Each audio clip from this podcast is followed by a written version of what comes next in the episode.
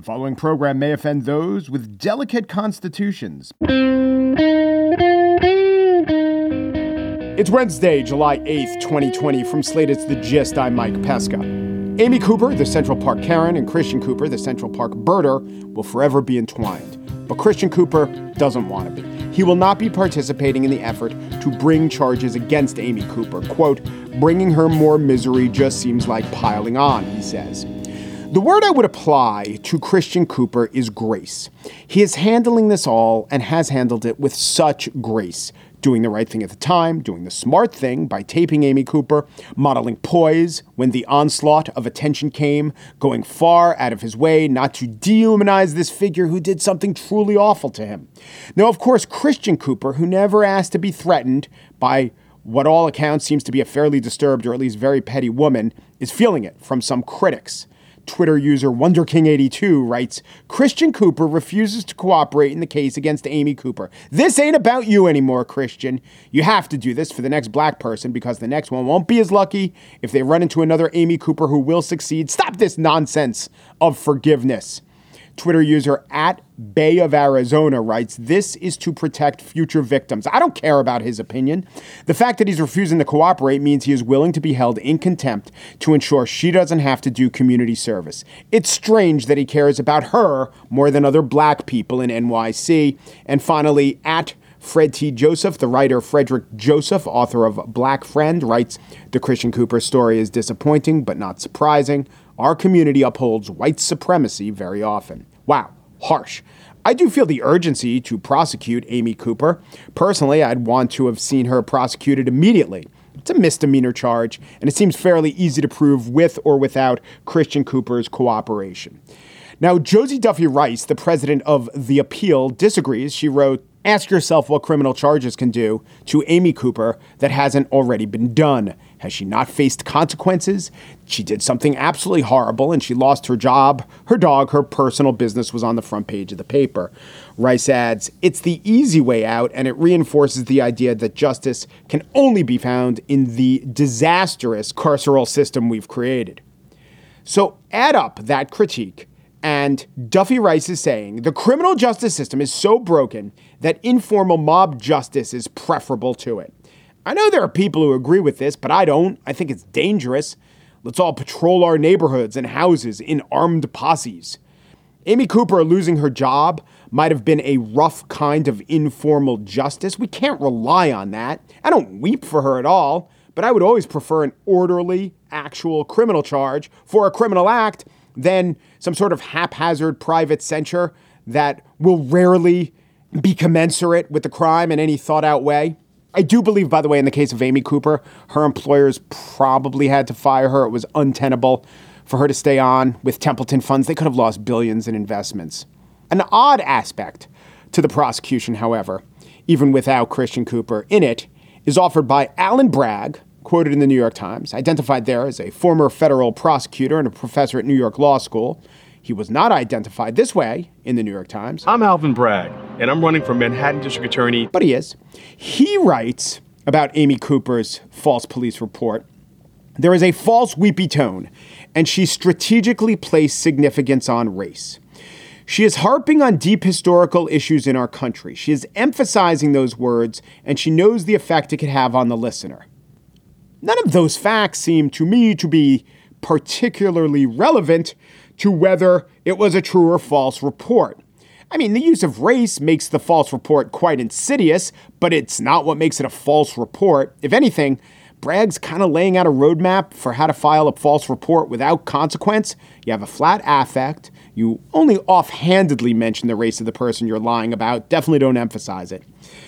I do think a conviction will be possible without Christian Cooper's cooperation. I do think a conviction is warranted. I do think Christian Cooper should do whatever he wants. To quote the writer Carvel Wallace about all the criticism Christian Cooper is taking, can we just release Christian Cooper from this cycle? Like, don't we have a whole fucking society and legal system and internet and tapes and prosecutors to do the work of fighting racism and weaponized whiteness? Please, let this man alone to be with his birds. On the show today, keeping it local. New York City, the greatest city in the world. The entire contents of today's program, notwithstanding, in the spiel, crime in New York City, and how the police commissioner is just making up explanations for it. But first, let's step back and think about the bigger picture of policing. Barry Friedman is founding director of NYU Law's Policing Project. He consults with departments across the country and world. And he joined me now for the first of two interviews. This one is on accountability practices and specific cases like those of Rayshard Brooks and George Floyd. Barry Friedman up next.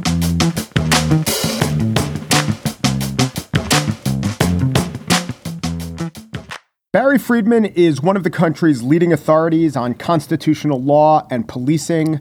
His latest book is Unwarranted Policing Without Permission.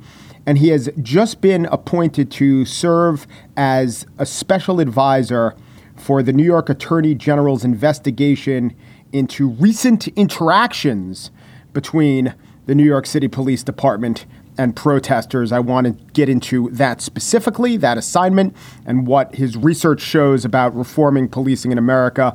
Thanks for joining us, Professor Friedman. So happy to be here. So let's just talk about this latest job you've been tapped for. Do you know the contours of the assignment?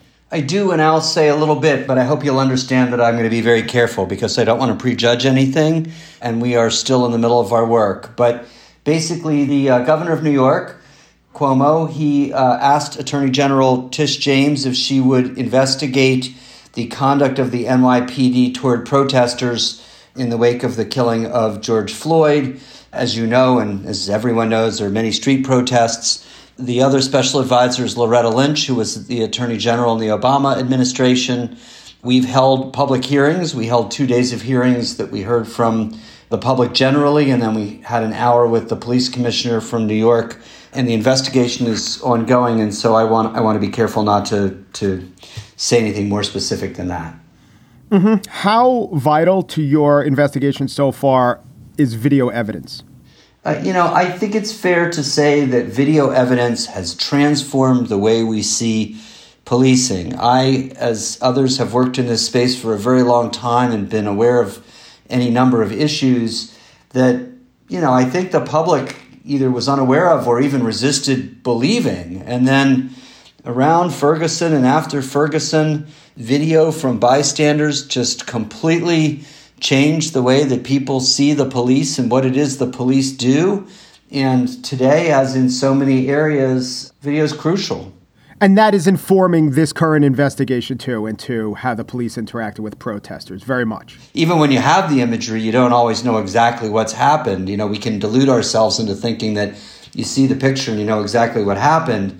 But yes, you get a much more vivid understanding of exactly what occurred when you can watch video. And that and, and there have been the AG has a portal for people to submit videos, and there have been countless videos offered up. Okay, now it does seem to me, though, that in any police interaction, there will be, if you go further up the chain, some point of opacity, some point where the decisions were made outside the view of people who were taping, either a decision on how to deploy or who to deploy or what tactics to use. And absent being able to get at that, how do you really? Make the case beyond the some bad apples case? How do you really show that there were tactical or strategic decisions made that allowed this to happen? Because I think that's the important thing to try to root out as opposed to just documenting these 10, 20, 50 officers did something wrong. When I founded the policing project between five and six years ago, and this is what my book is about a light bulb went off in my head a few years ago, which was that, you know, people will complain about the police and complain about the police and argue about accountability. But when they do that, they always mean what we at the policing project call back end accountability, which is something's happened and people want to know, you know, who's responsible. And so whether it's a criminal prosecution or a civil rights action or a DOJ investigation or a civilian review board, or if you think about it, body cameras, it's all aimed at you know, after the fact what happened. But when we think about accountability in the rest of government, that's not how we think about it at all. In the rest of government, accountability is on the front end, which is that we have democratically elected representatives or appointed officials, and they make policies and rules just like you're talking about, but they do it transparently and they do it with public input. And that's what's been missing from policing for most of our history.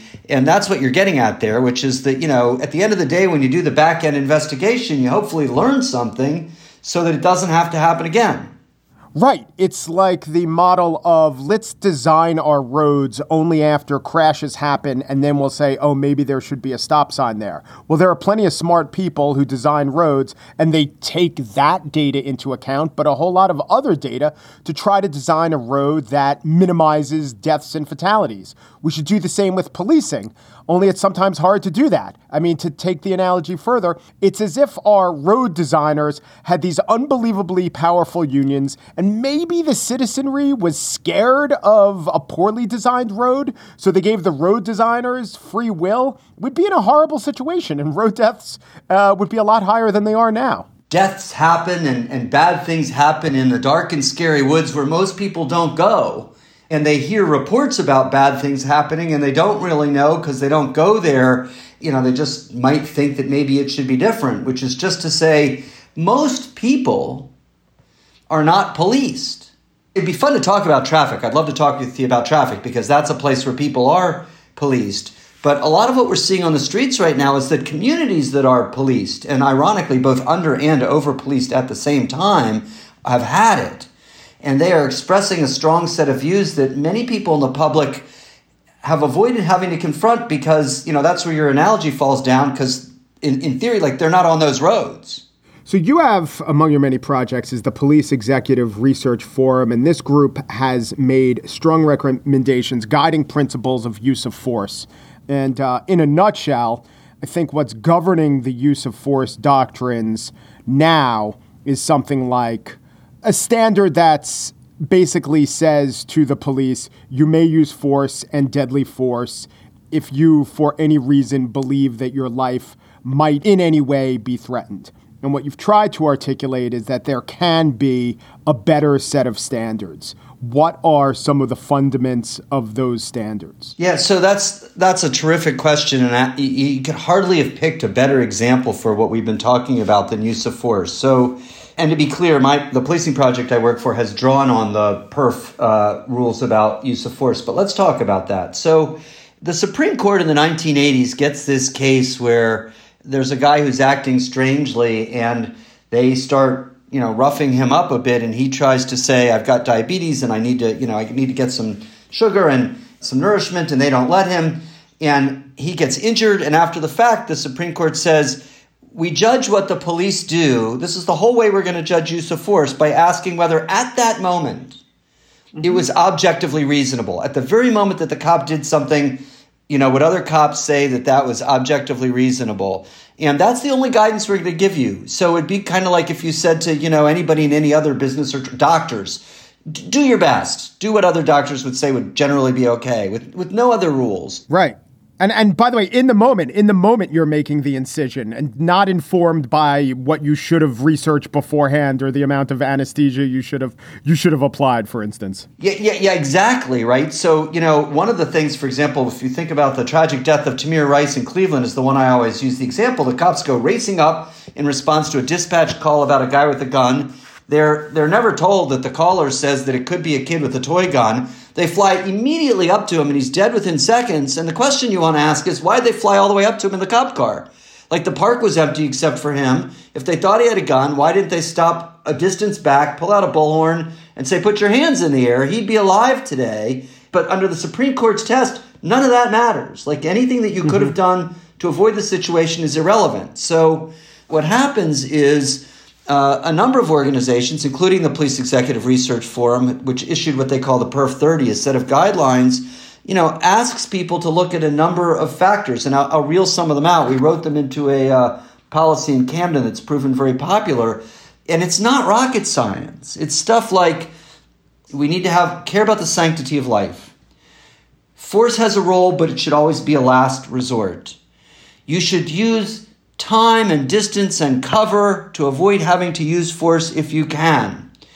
If you use force, you should immediately see if you can render aid to the person against whom force was used. So, you know, this, again, I say this is not rocket science, but what we don't do in policing is we don't write the stuff down and then train to it. Now, most departments have use of force policies, but I'll just say two things about that real quickly. One is a lot of them are based on that 1980 Supreme Court decision and not this more specific set of guidelines. And the other is, you, you know, you tell me, why does every state in this country not have a statute that says all that? Why is each of the 15 to 18,000 departments in this country figuring it out for themselves? It makes no sense.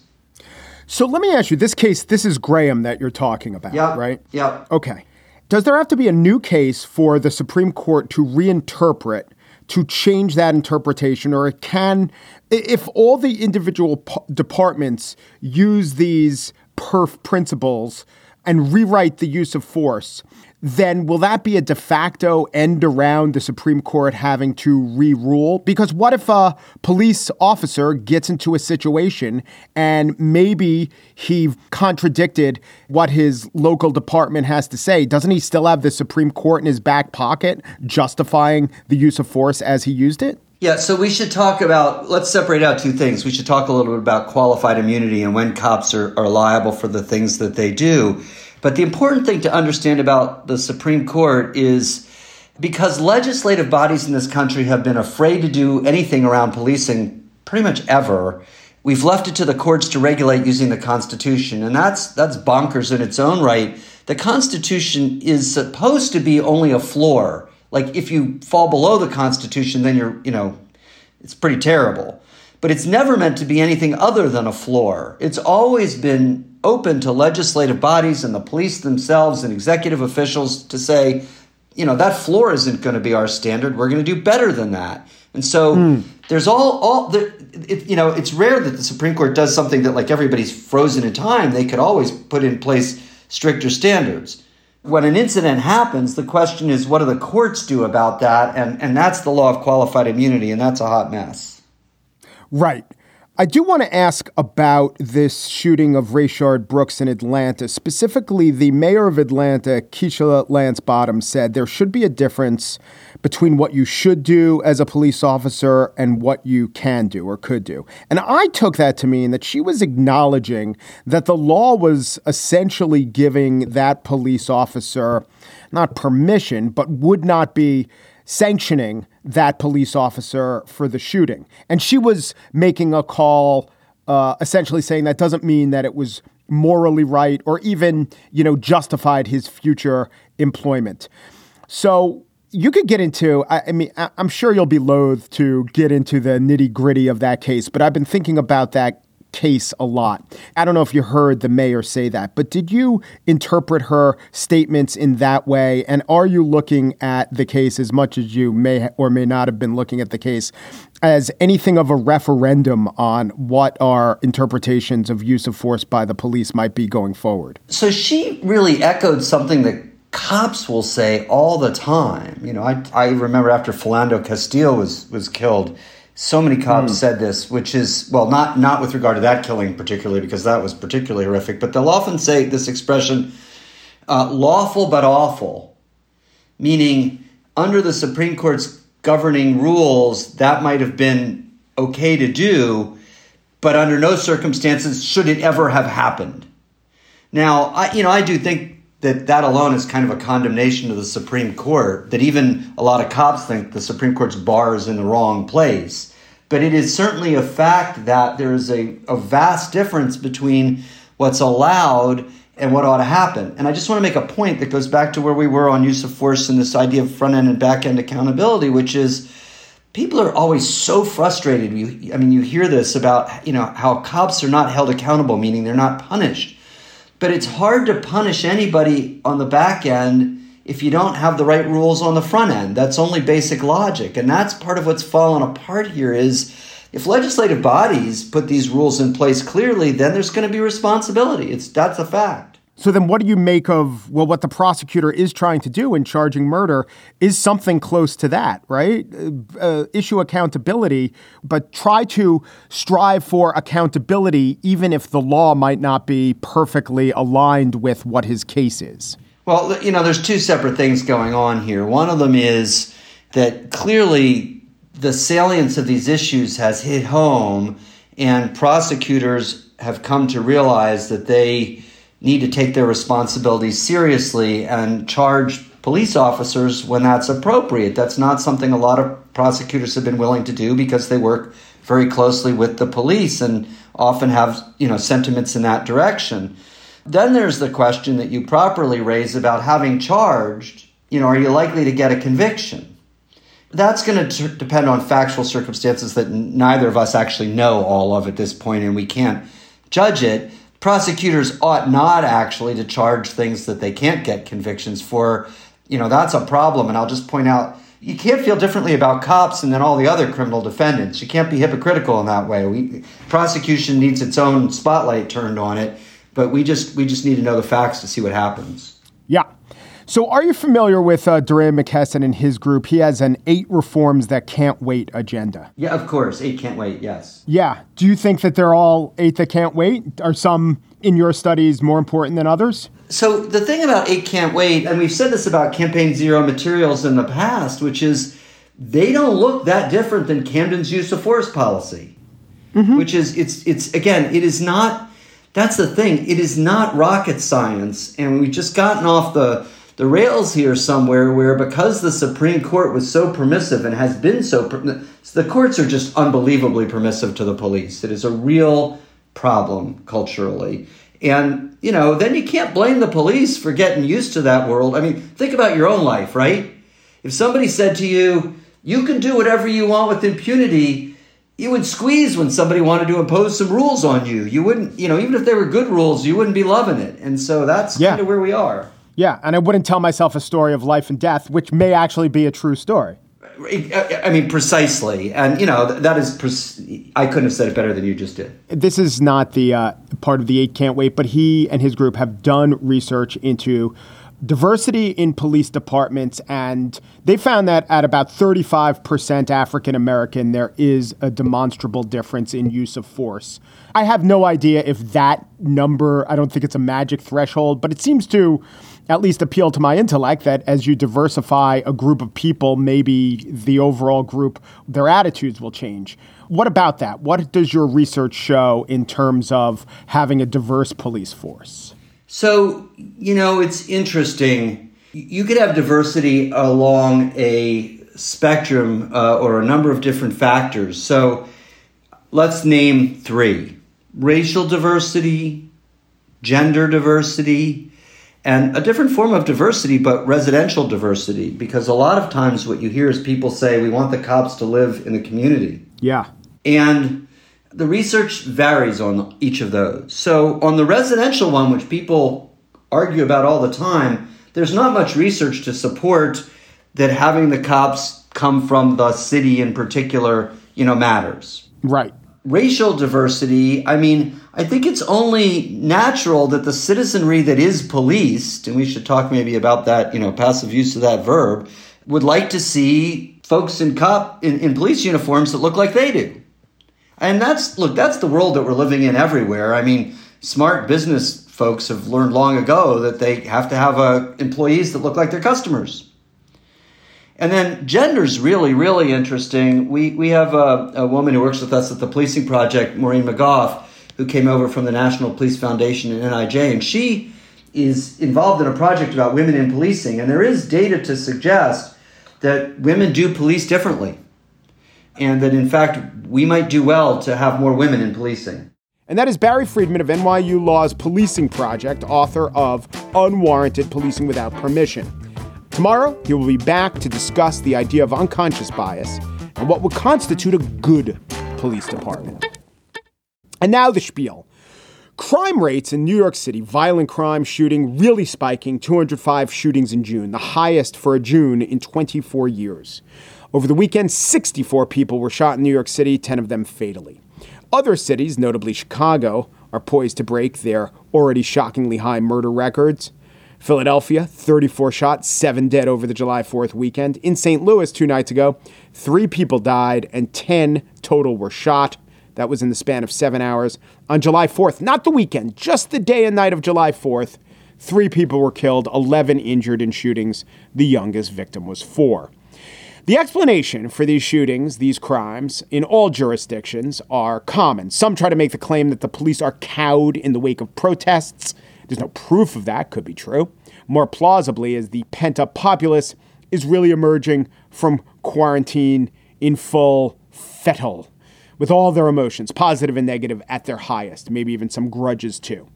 So that's everywhere. But here in New York, there is a specific explanation that the police are offering. Here is New York City Police Commissioner Dermot Shea on News Radio 1010 Wins. When you take basically half the population of Rikers Island and put it onto the street and then wonder what's going on, it, it just, it's dumbfounding to me. Other localities have allowed prisoners out. In Chicago, Cook County Jail, at one point the entire country's number one COVID hotspot, released some prisoners. One was arrested for murder afterwards, but it was a months old murder that predated the coronavirus crisis. So, how does the police commissioner in New York back up his claim? News Radio 1010 wins, wondered as well. Do you think that is is there some evidence to suggest that the people who are being released with uh, prior offenses or who are out because of COVID 19 are the ones driving this problem? I mean, is there hard evidence to suggest that at this point? Well, listen, Kathleen. I mean, when you look at when you look at the precision policing and what we've done over the last, this is what I would say to the people: if if your car is broken, you bring it to a mechanic. If you have a headache, you go to the doctor. But for some reason, everyone believes that they know more about law enforcement than the people that are on the streets every day. How is that an answer? Is there evidence that anyone released from Rikers committed a statistically significant number of these shootings? Simple cause and effect. You don't have to get into disentangling nature from nurture or chicken and egg. Just, okay, let's look at the Rikers releasees. How many of them shot someone? 2,500 prisoners were let out of Rikers to alleviate overcrowding. Of the 500 some odd people shot in New York this year, one, one shooting suspect who's been arrested was among those Rikers prisoners. Overall, 11,000 prisoners have been released from Rikers. One of them, in addition to the one I mentioned, another one of them released because of bail reform, also has been arrested for a shooting. So if you want to know percentage terms, 0.2% of shooters were released from Rikers, 0.025 of those released from Rikers were shooters. It's not the explanation. So I mentioned bail reform. Dermot Shea has been dead set against it since it was proposed. It went into effect January 1st. He immediately started blaming an uptick in crime on bail reform. For instance, in the month of January, shootings were up 28%, but murders were down. Shea blamed bail reform. In the month of February, shootings were up 22.5%, murders were down 20%. Again, Shea blamed bail reform. This is before anyone knew the names George Floyd or Breonna Taylor.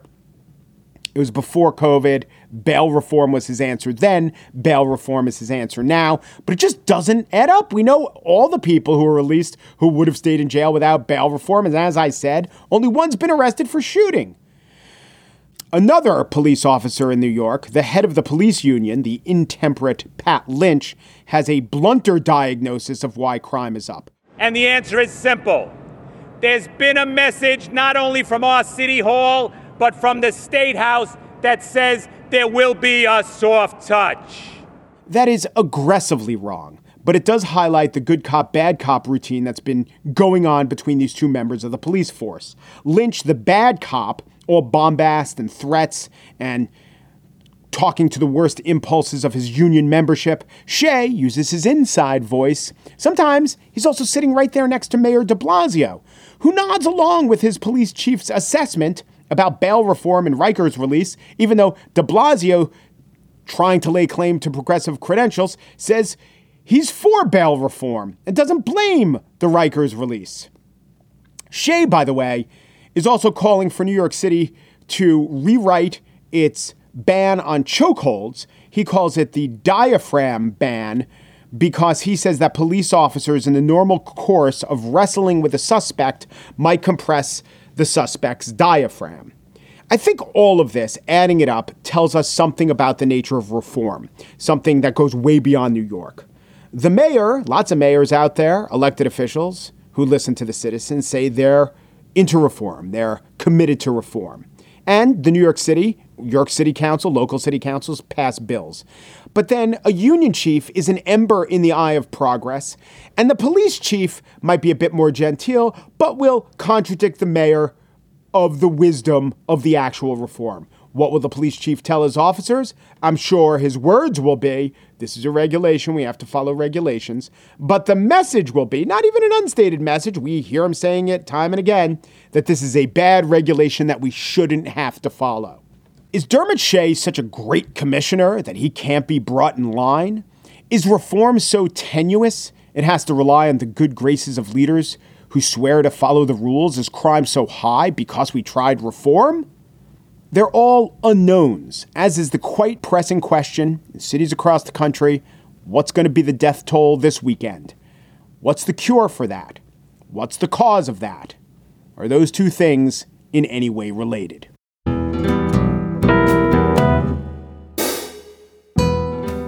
And that's it for today's show. The Gist is produced by Daniel Schroeder, Margaret Kelley, with executive producer of Slate Podcast, Alicia Montgomery, and they would all like to be left to their damn birds. Their chicken plucking, mother flocking birds. The gist. The bird that I'm most like is the buff rumped warbler. But I fear I've said too much. Umpru depru dupru, and thanks for listening.